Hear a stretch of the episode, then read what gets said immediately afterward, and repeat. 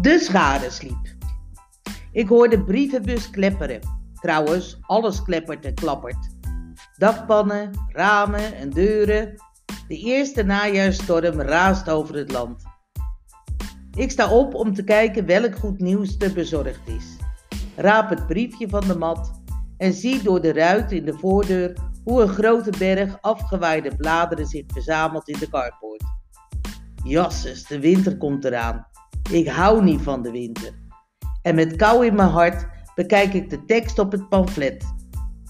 Afzender is de scharesliep. Morgen komt hij langs. Jaar na jaar, zo half oktober, komt één dag na zijn schriftelijke aankondiging de scharesliep langs. Goeiedag mevrouw. Of mevrouw nog wat te slijpen heeft? Stoel ook nog in orde mevrouw? zal hij morgen vragen. Stoelenmatten doet hij ook. Dat weet ik sinds ik hem het stoeltje van mijn jeugd heb laten bewerken. Natuurlijk is dat stoeltje nog in orde. Het staat in een hoekje van de zolder, onaangetast en stoffig bewaard te worden. De zitting heel, dankzij zijn vakmanschap.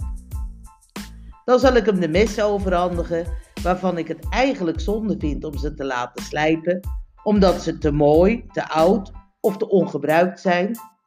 Maar ik durf hem niet zonder een opdracht weg te sturen. Niets of niemand lijkt in staat mij zo met de vergankelijkheid van het leven te confronteren als deze schadesliep. Leven is zo gewoon.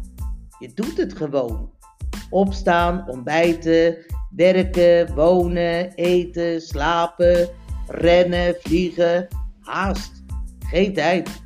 Uur om, dag om, week om, maand om, jaar om. Maar op die ene dag in het jaar sta ik erbij stil. Bij het leven. Word ik er weemoedig van. En bedenk een aardig werkje voor de scharesliep. Uit dankbaarheid dat we er alle twee nog zijn. Dat alles nog zo gewoon is. Ik pak de geslepen messen van hem aan, reken met hem af. De storm is uitgewoed, de afgewaaide bladeren ritselen onder zijn voeten.